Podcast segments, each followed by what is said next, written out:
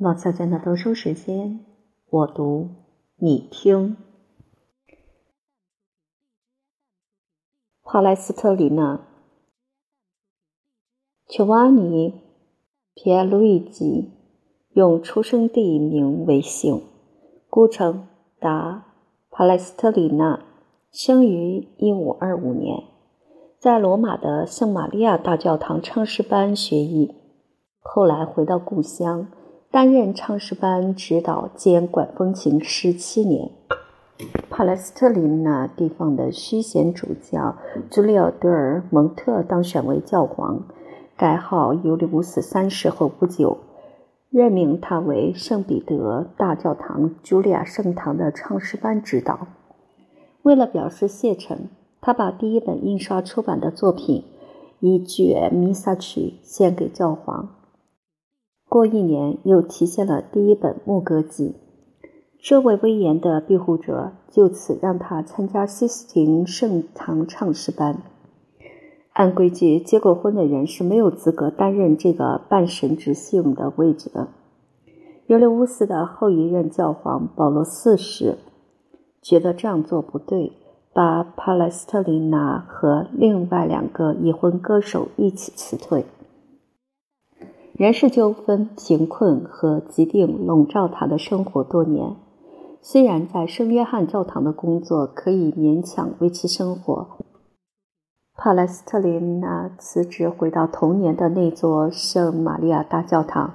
在那里一直待到1571年，终于担任茱莉亚圣堂乐团的领导，直到去世。教皇西克斯图斯五世想让他成为西斯廷圣教堂的一员，教士们依然反对已婚人士参加，但他还是被授予教皇圣堂作曲大师的荣誉称号。此后仅有过一例授予了菲利切·阿内里奥，这个荣誉是对他所写音乐的卓越的教义性表示赞许。他的音乐出色的符合特伦托公会议公布的理想。除了官职外，帕莱斯特琳娜在晚年还在罗马担任若干职务，但他拒绝维也纳和曼图亚提出的优厚职位。一五八零年，妻子去世，使他伤心到极点。他甚至准备出家，接受神职。不过，事情起了变化。一五八一年，他重新结婚后，生活比较安定，晚年全部用于创作，写了数量惊人的杰作。他在一五九四年去世，全罗马追悼他。虽然为他作传的巴伊尼所讲的关于他的临终与落葬的故事纯属虚构，但他肯定是被隆重地葬在圣彼得大教堂旧址旁边一座小堂里，棺材的匾上刻着“音乐王子”的铭文。除了几首牧歌外，帕莱斯特里纳的创作全部是圣乐，连他的牧歌也大多数是宗教性质的。世俗音乐同他的艺术不沾边。帕莱斯特里纳的乐派是教会的产物，是新的宗教热的怒放，创造了以天主教的普世主义为基础的圣乐艺术。可是，普世性是排除主观性和民族性的。甚至不允许有时间的划分，这样的普适性体现与尘世性的彻底决裂。这么一来，着眼点为来世而不是尘世的中世纪世界观，在他的艺术中又回来了。推动他的艺术的，就是促使深谙尘世生活种种坎坷的但丁写人在地狱、在炼狱、在天堂，而不写人在地上的同一种精神。在许多人眼里，教堂音乐随帕莱斯特里纳去世而结束，变成了历史。他死后不到二十年，帕莱斯特里纳风格被比特罗切洛内的音乐家和大师艺术整理汇总。大约就在这时候，他开始被裹上敬畏和神秘的外衣，成为音乐的一位传奇圣徒。人们对他知道的越少，就越尊奉他。后来，由朱塞佩·巴伊尼于1828年出版的那部伟大的传记，引发了浪漫色彩的帕莱斯特里纳复兴。巴伊尼的这部传记表现出对过去的英雄时代的眷恋，里面有关于16世纪音乐和音乐生活的有趣材料。虽然经过这位饱学之士的编纂，但是真正的传记部分极不可靠，加上了极浓的感情色彩和浪漫色彩的渲染。帕莱斯特里纳复兴在德国的旗手是尤斯图斯·蒂博，他是一位思想敏锐的海德堡法官。工作疲劳之余，在16世纪的五伴奏合唱艺术中寻求休息。蒂博把帕莱斯特里纳的风格与拉丁教义的语言联系起来。拉丁语那时已不再是有人使用的活语言，但也正因为如此，给人某种永生的感觉。真正的宗教音乐既没有太多花样，也没有太多激情，因为它的题材是超乎自然的。它的前提是深邃、平静、内省而纯洁的心情和态度，是足以奉行和发扬崇高、抵制尘世情欲的坚定的道德力量。越进入十九世纪，越看清一个事实：帕莱斯特里纳已变成了音乐家和音乐爱好者欣赏和尊重的神话人物。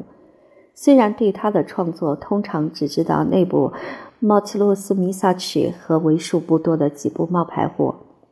如《美好耶稣》《天昏暗了》等，那些作品现已断定为马康托尼奥·英杰涅里所作。他是一位大胆而激进的牧歌作者，是蒙特威尔第的老师。引几段我们视为那一时代具有代表性的音乐著述家的文字，可以使我们信服这一点。尽管他们是透过有关神话来听这些乐曲的，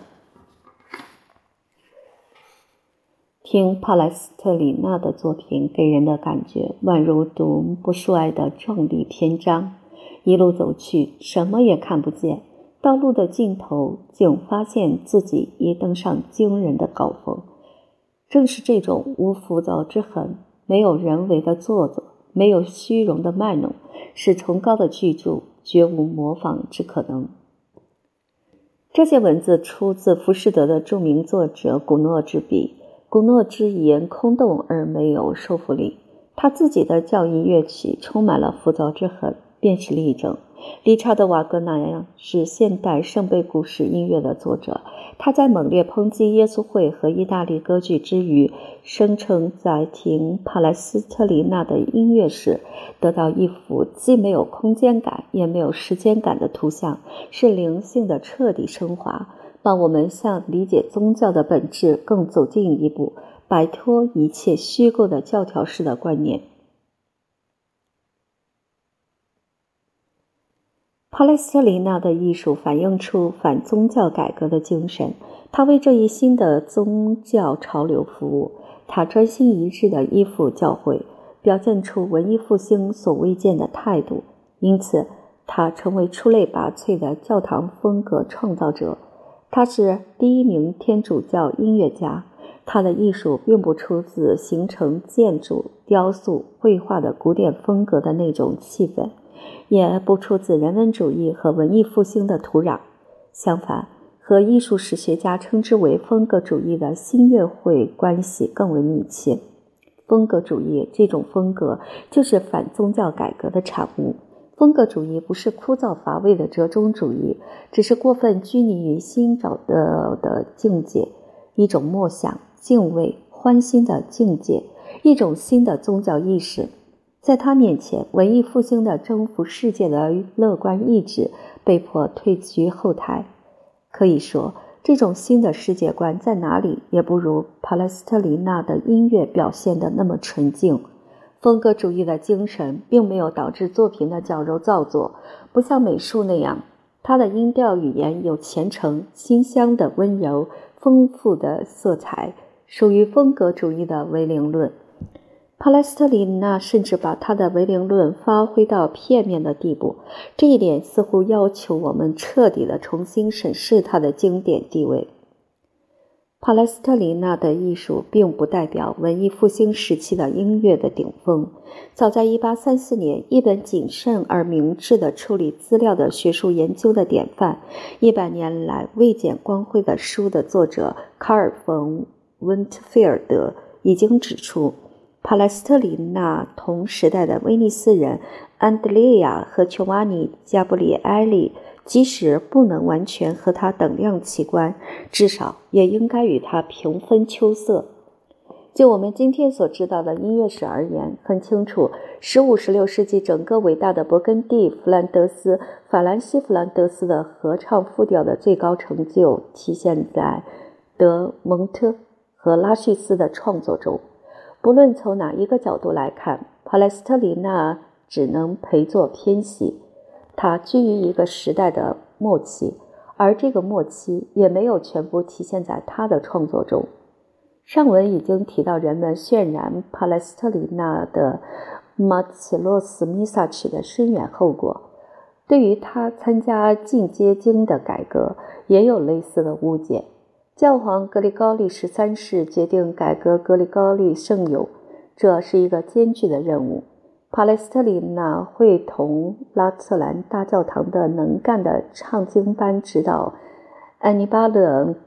佐伊洛。着手修订格里高利圣咏，若干原因，其中包括西班牙各级教会的反对，使他放弃了这个计划。一六一四年终于出版的圣咏修订本，著名的梅第切版，其实是菲利切·阿内里奥和弗朗切斯科·苏利阿诺所作。随着巴伊尼写的传记而对帕莱斯特里纳产生的巨大兴趣，把一切都归于大师的光辉，把梅迪切版也张冠李戴的当成真是帕莱斯特里纳修订的。尽管这个版本对颂歌的看法错误，旋律残缺走样，直到索雷斯密斯文笃会隐修院的僧侣们把他们的重大研究成果发表以后。那些以梅第切版为依据的老版本才被丢弃。修正帕莱斯特里纳的地位丝毫无损于他的贡献或重要性。他始终是为古往今来的文学艺术增辉的最伟大天才。但是，撇开音乐王子来讨论作曲家帕莱斯特里纳时，显然需要重新定位，如同对他的历史地位一样。才能理解他那知道现代音乐学研究以前一直被视为出类拔萃、与世隔绝的风格。帕莱斯特里纳显然广泛熟悉弗兰德斯前辈们的创作，他的《武装的人弥撒曲》让人看到他的精神祖先的高深的复调艺术中没有什么他不能应付的奥秘和或难题，技巧让精湛与他们不相上下。他不仅掌握复杂的对位配曲，也晶莹透明、超凡脱俗、陈述流畅含蓄。对威尼斯人的灿烂艺术的成就，他也了如指掌，把他们的创新都拿来利用。不过，这位教会音乐祭司的利用只限于到手的种种新材料中可以安全用于严格的自然音体系的调式性教堂音乐风格的东西。同时代人中很少能，即使能，也是偶尔才达到他的弥撒曲那样的美、柔韧、宏伟、温顺、天使般纯洁。经文歌方面，不得不把桂冠让给拉什斯。他虽然不可能游离于时代的创新之外，但他写的牧歌音调太保守，他没有莫伦齐奥的旋律。节奏那样的活泼妩媚，也没有德蒙特那样的难以形容的温雅平和。对现代前夕的音乐家来说，帕莱斯特里纳的音乐似乎排斥人的感情。古诺说：“一路走去，什么也看不见。”瓦格纳认为他没有丝毫教条主义的虚构。但是这些话说的是这位传奇人物的教堂音乐。不是深入探测人类喜怒哀乐种种情感的音乐。听他写的一套题材取自雅歌的经文歌时，我们会被他们散发的激情光照所摄服。圣母升天、弥撒曲的玄秘意境使我们不安。英雄的加利莱和光明的耶路撒冷升起等经文歌的欢欣鼓舞，驱散疑云愁雾。我每天的罪。把我们投入哀痛的深渊。这个神话般的罗马人绝不是贫血，无表情、无动静的教堂音乐的创作者。他的作品焕发固执的信仰和激情，让我们觉得他是即将到来的巴洛克时代的人。谁也没有他说“我信圣而公之教会”那样坚决而热情。他的信仰如此强烈，写牧歌时采用假名贾内图。因为他认为自己承担着圣乐大祭司的天职，不允许他的名字同世俗歌词有染，哪怕是纯洁的歌词也不行。尽管其他最出名的教堂音乐家，包括一些也安利神职的教师在内，谱写和出版爱情诗歌已习以为常，所以。不论在他那意志坚定的音乐中察觉什么，我们不仅一路走去可以看见丰富的人性感情，而且发觉帕莱斯特里纳的教堂音乐的创作和德蒙特和拉叙斯一样，离不开牧歌。加内托由于隐晦而不能在牧歌中如愿以偿，但在诗篇短歌中却开花结果。只需要看一眼他的第一卷弥撒曲，就能相信此说。那些曲子生硬而学究气，然而一接触意大利牧歌的人为的做作和虚荣的卖弄，一接触威尼斯人的闪闪发光的璀璨的双唱诗班，他的音乐中便出现生命和朝气、色彩和热忱。他的经文歌成为牧歌的化身。他那首受威尼斯人把唱诗班一分为二的做法的启发而写的壮丽的八部圣母道歌，表现了巴洛克初期的双唱诗班的交替和重叠的辉煌音响。威尼斯是仅次于罗马的天主教普世教会音乐的中心，虽然是同一个动力主宰这两个音乐之都。但是，它们代表反宗教改革运动的两个不同而又相辅相成的方面。罗马代表教条、保守、寻求秩序、分寸和传统。罗马派的艺术是回顾性的，扎根于老的弗兰德斯传统，但根子不是贡贝尔一代的古典风格，而是更早的卡农作曲家的严肃风格。加布里埃利叔侄俩为首的威尼斯人的狂喜、原始力和神秘热表现同样的信仰复苏，不过音乐更加鲜明、大胆而进步。但是，加布里埃利的双重和多重唱诗班直上云霄的音响、闪亮的管弦乐伴奏、灿烂的独唱段以及强烈的力度对比。已经在走向巴洛克戏剧性的大千世界。